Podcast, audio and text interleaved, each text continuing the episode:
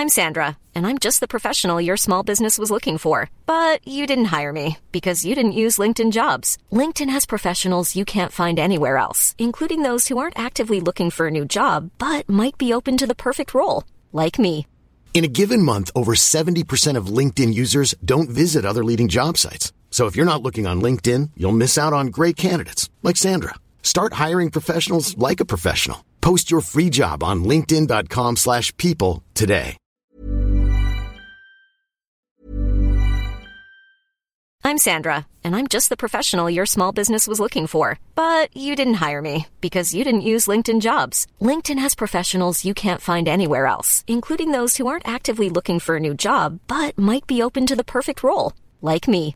In a given month, over seventy percent of LinkedIn users don't visit other leading job sites. So if you're not looking on LinkedIn, you'll miss out on great candidates like Sandra. Start hiring professionals like a professional. Post your free job on linkedin dot com slash people today. Hey, it's Ryan Reynolds, and I'm here with Keith, co-star of my upcoming film, If, only in theaters May seventeenth. Do you want to tell people the big news?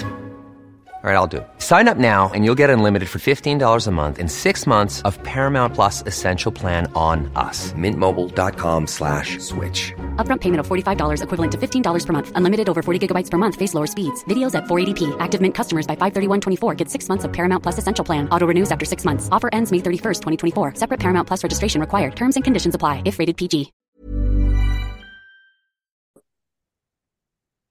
Halo pendengar G G M U Podcast, balik lagi bersama kita berdua dan menjelang Hamin tiga hari penutupan bursa transfer musim panas dua ribu dua puluh tiga dua ribu dua puluh empat, M U dikabarkan melakukan atau sedang dalam misi suci untuk melakukan trade-in alias tukar guling antara dua pemain tengah, yang mana yang satu datang dari tim Liga Jerman, nama yang sangat familiar juga di telinga teman-teman, yaitu adalah Rian Gravenberch, di mana katanya Thomas Tuchel tertarik untuk menjadikan Scott McTominay sebagai nomor enam di Bayern Munchen, dan ini ditanggapi gegap gempita oleh fans M U, apalagi kita yang tahu membutuhkan sosok sekelas Rian Gravenberch yang kenal dekat dengan sosok Erik Ten Hag.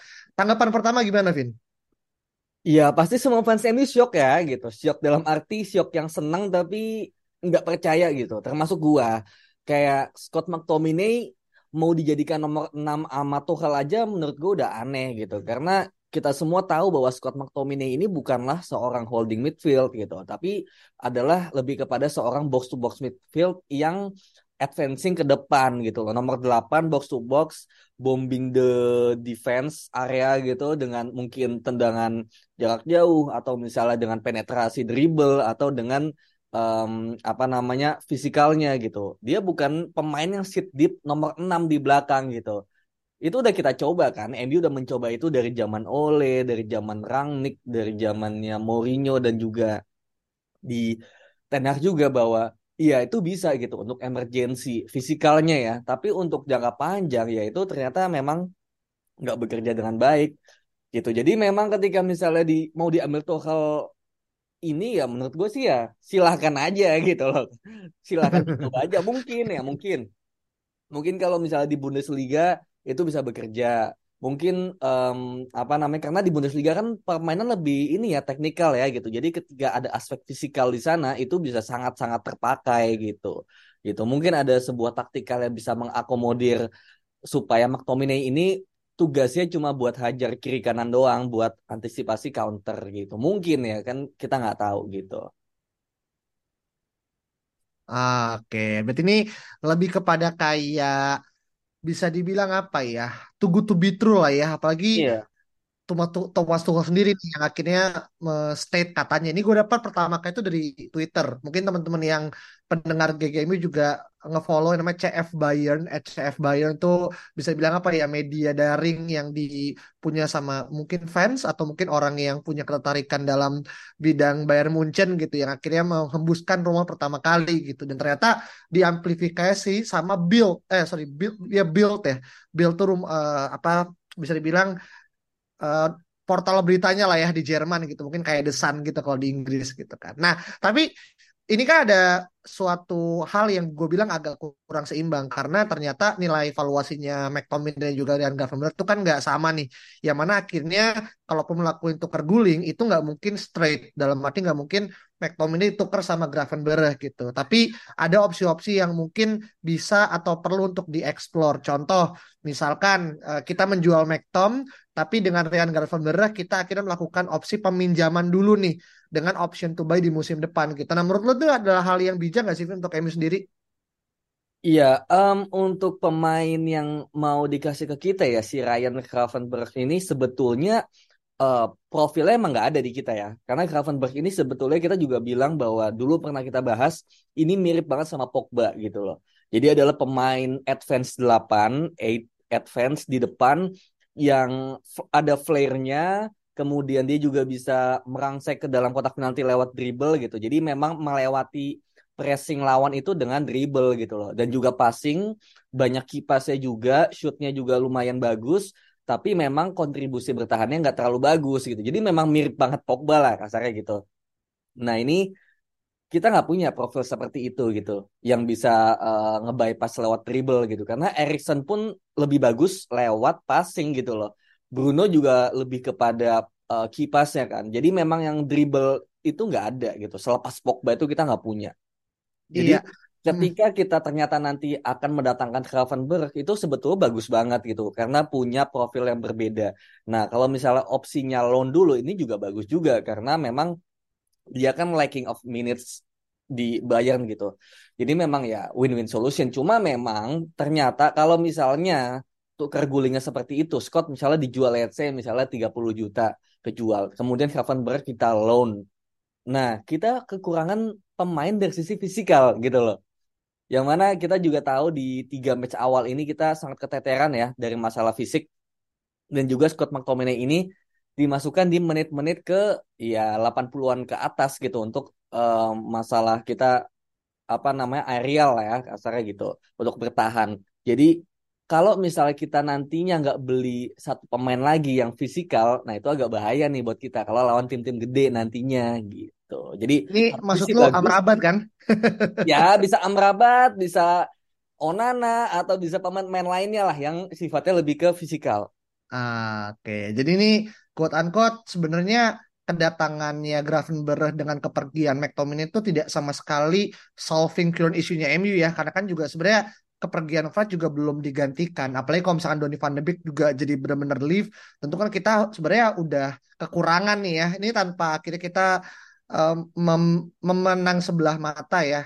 Kobbie Mainoo yang akhirnya mungkin mendapatkan menit bermain pada saat preseason. Tapi uh, balik lagi ke Gravenberch gitu kan. Sebenarnya isu Gravenberch yang tidak cocok dengan sistem permainan Tuchel kan udah berhembus cukup lama kan. Bahkan di rentang hamin sebulan atau dua bulan sebelum Liga Jerman resmi berakhir itu kan udah mulai tuh berhembus ya, ketika Tuchel pertama kali menggantikan Julian Nagelsmann gitu. Dan ini dibuktikan di musim lalu Gravenberch cuma bermain tiga kali sebagai starter di tim utamanya Bayern Munchen. Dan menurut gua memang menggantikan sosok Joshua Kimmich dan juga mungkin satu lagi Leon Goretzka ya, atau mungkin sekarang Jamal Musiala lah gitu, agak susah nih. Apalagi masih ada Thomas Muller gitu kan sebagai rom deuternya gitu. Memang untuk pemain sekelas Gravenberch yang usianya sekarang udah gak lagi muda lagi ya Vin ya, dua puluh satu tahun gitu, agak susah untuk dia akhirnya bisa uh, merangsek sebagai starting eleven gitu. Yang mana kalaupun akhirnya dia datang ke M U, gue sih cukup yakin ya nanti starting eleven-nya bisa ya sebelas dua belas lah, untuk akhirnya bersaing Mason Mount, Eriksen dan juga Gravenberch gitu. Jadi lebih kepada menambah kedalaman squad gitu. Nah cuma permasalahannya adalah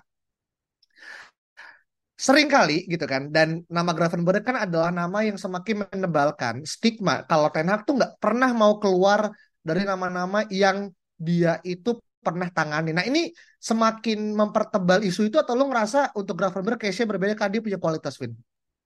Iya, memang yang Ten Hag datangkan sejauh ini memang punya kualitas semua gitu loh. Cuma memang terlimitasi gitu loh, terlimitasi oleh um, apa ya, lingkup di mana dia pernah bekerja atau dia dulu pernah ngincer tapi nggak dapet gitu loh. Jadi sekarang ketika ada kesempatannya akhirnya diambil gitu kan. Contohnya Mason Mount dan juga si Bayindir gitu kan. Itu kan dua pemain yang dulu ingin dia datangkan tapi nggak berhasil gitu. Jadi memang pemainnya nggak jelek gitu, tapi kayak sebenarnya ada pemain lain kok gitu loh, nggak nggak itu doang gitu loh. Nah cuma untuk masalah Gravenberch ini ya bisa dibilang memang mempertebal ya, e, menambah stigma bahwa lagi-lagi memang ex Dutch atau ex e, apa namanya Dutch connection atau ya Ajax connection gitu gitu. Nah memang ini sebetulnya untuk jangka pendek kayak ya kita nggak punya pilihan gitu, daripada kita memang nggak punya Uh, scouting yang bagus gitu, kita nggak bisa memilih pemain yang bagus. Untuk sekarang semusim dua musim ini kayaknya memang caranya seperti ini gitu, karena memang Ten Hag kan dari awal dikasih power untuk memilih pemain gitu loh, punya veto untuk memilih pemain. Nah itu sebenarnya bisa bermata dua gitu. Satu sisi memang seharusnya idealnya kita punya director of football yang apa ya jangkauannya lebih luas gitu, jadi pemainnya nggak itu itu doang gitu loh, lebih luas, dan jadinya kita tuh bisa mendapatkan pemain-pemain dengan harga lebih murah dan lebih apa ya, lebih spread out aja posisinya gitu, apa namanya lokasinya mungkin ada di Amerika Selatan atau ada di mungkin di Eropa Timur, di Eropa Barat gitu loh, nggak cuma di Belanda, Jerman, Belanda, Jerman gitu-gitu aja. Sebenarnya nggak jelek gitu kan, cuma kayak ya kalau misal koneksinya lebih luas lagi, nah Ten Hag kan pasti nggak seluas itu karena dia pelatih kan gitu. Tapi kalau scouting gitu kayak director of football itu pasti um, apa ya linknya tuh lebih banyak gitu. Jadi untuk sekarang kayak ya udah kita nggak punya pilihan men gitu loh, daripada lu nggak pilih pemain ya udah gitu. Menurut gua nggak mas, bukannya nggak masalah tapi kayak ya lu nggak punya pilihan gitu. Tapi nanti untuk satu atau dua musim lagi dan setelah semoga ya nanti Glazer menjual klub ini gitu, dibeli sama Qatar, yaitu di sana bakal ada perbaikan. Jadinya nanti Ten Hag mungkin punya preferensi gaya mainnya seperti ini, seperti A, B, C, D, E. Nah udah director football dan tim scouting yang nyari gitu loh. Jadi Ten Hag cuma mengidentifikasi aja cara mainnya kayak apa gitu. Jadi nanti Ten Hag, Ten Hag tinggal nerima jadi aja nih pemainnya. Nih pemainnya nih gue kasih A, B, C, D, E sesuai trade yang lu kasih, yang lu mau gitu. Oke, berarti ini lebih kepada ada kesalahan sistemik ya, dari apa yang mungkin kita bisa lihat bahwasannya bursa transfer M U sampai dengan jangka waktu yang tidak tertentu masih akan sangat dekat dengan lingkaran satunya Ten Hag gitu kan, atau setidaknya orang yang pernah Ten Hag lihat permainannya entah di liga atau apa yang akhirnya dia tahu secara uh, coaching staffnya dia gitu kan. Nah mungkin bahasan Gravenberch terakhir adalah adanya rumor kalau Liverpool siap juga untuk bergerak masuk nih, merangsek untuk bisa mendapatkan tanda tangan pemain berusia dua puluh satu tahun ini gitu. Nah lu ngelihatnya bagaimana kira rivalitas M U dan Liverpool dalam mendatang dalam mendatangkan Gravenberch, dan apa pros konse buat Gravenberch dalam memilih dua tim ini, Vin? Ya, kalau misalnya Gravenberch menurut gue um, lebih kepada dia pengen keluar, tapi dia nggak peduli mau main di mana gitu. Yang penting dia keluar dan dia dapat menit bermain itu aja sebetulnya gitu. Jadi masalah Liga Champions atau Europa League kayaknya menurut gue udah bukan menjadi concern utama ya gitu. Apalagi, nah tapi kalau misalnya dia bisa bermain di bawah pelatih yang pernah uh, menangani dia, ya kita sebut aja Ten Hag, ya itu pasti bakal lebih bagus buat dia gitu, karena ya dia bermain di orangnya udah dia percaya dulu gitu. Jadi itu nilai plus, tapi yang penting dia bisa bermain itu aja gitu. Nah masalahnya kan Liverpool juga kemarin um, apa ya? Gue merasa sebenarnya Liverpool chance-nya lebih gede, karena ternyata dia punya duit kan buat Caicedo kan seratus juta. Cuma ternyata end up belinya Endo doang gitu, cuma mungkin dua puluh juta gitu. Jadi sebenarnya duitnya tuh masih ada. Kalau mau bisa-bisa aja. Sedangkan M U ini memang udah stuck di mana M U ini untuk mendatangkan pemain lu harus uh, jual dulu kan, jual atau loan Donny van de Beek atau jual Scott McTominay gitu. Dan um, masalahnya untuk bisa mendatangkan Gravenberch ini dengan skema pertukaran dengan Scott McTominay, ini kan Scott McTominay harus dikonfirmasi dulu nih jadi atau enggaknya gitu. Jadinya menurut gua, gua sejujurnya masih nggak yakin ya sama berita itu. Mungkin masih permainan media juga, atau apa ya, kayak karena gue juga sempat lihat bahwa ada dari sumber Bayern Munchen yang menyangkal bahwa Bayern itu menginginkan Scott McTominay gitu. Jadi ini berita tuh masih agak simpang siur gitu loh. Satu sisi dikonfirmasi, satu sisi disangkal gitu. Dan gue sih di apa ya di pihak yang agak bingung gitu. Masa sih gitu. Masa sih Scott McTominay ke Munchen gitu. Kayak gue masih nggak percaya aja gitu. Di lokal aja paling cuma West Ham sama Newcastle doang, masa tiba-tiba nyampe ke Bayern Munchen gitu. Jadi gue nggak yakin gitu. Jadi sebenarnya uh, Gravenberch ini dia pushing a lot buat keluar, tapi sebetulnya gue lebih yakin uh, dia nggak ke M U sih, lebih kepada karena Scott McTominay ini gue nggak yakin dia bakal ke Munchen gitu aja. Nah, oke, okay. Ini ya salah satu disadvantage ya jadi fans M U adalah kalau kita muda lagi pemain pasti nunggu pemain keluar dulu gitu tuh. kayak kayak lu parkir mobil gitu, lu nggak bisa masuk kalau nggak ada mobil yang keluar gitu kan, agak sedikit membagongkan kan ketika akhirnya kita tahu kita punya banyak masalah tapi lu juga deadlock karena lu nggak punya kuasa untuk mendatangkan pemain karena satu nggak punya uang, dua karena pemainnya juga akhirnya turut memberikan sumbangsi dalam kedatangan pemain yang lain gitu.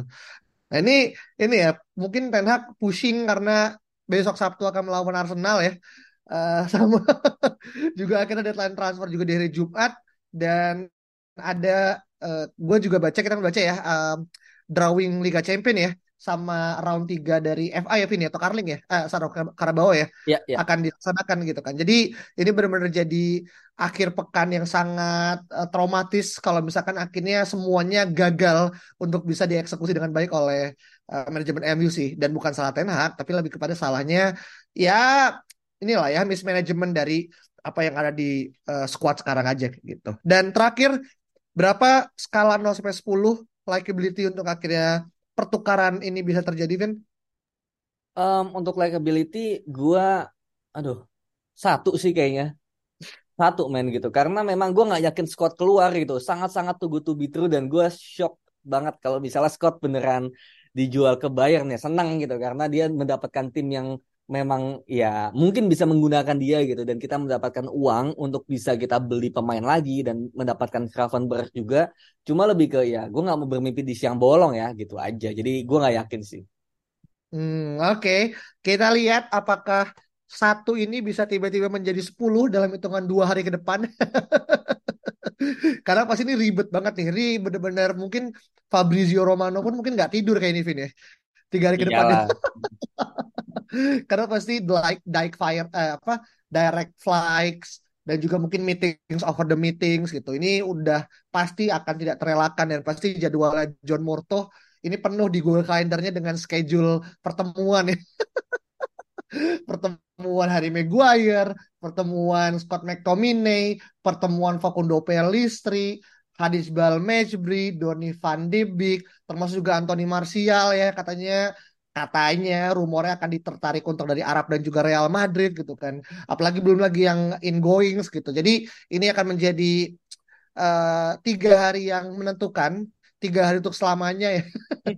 Ada saya bulan Januari ya. Kita akan ketemu lagi dengan bursa transfer. Dan kalau teman-teman tertarik dan juga setuju, silakan uh, reply di Twitter kita di at G G M U podcast dan jangan lupa share dan kasih bintang lima kita di Spotify. Kita ketemu lagi di episode berikut ya. Bye bye.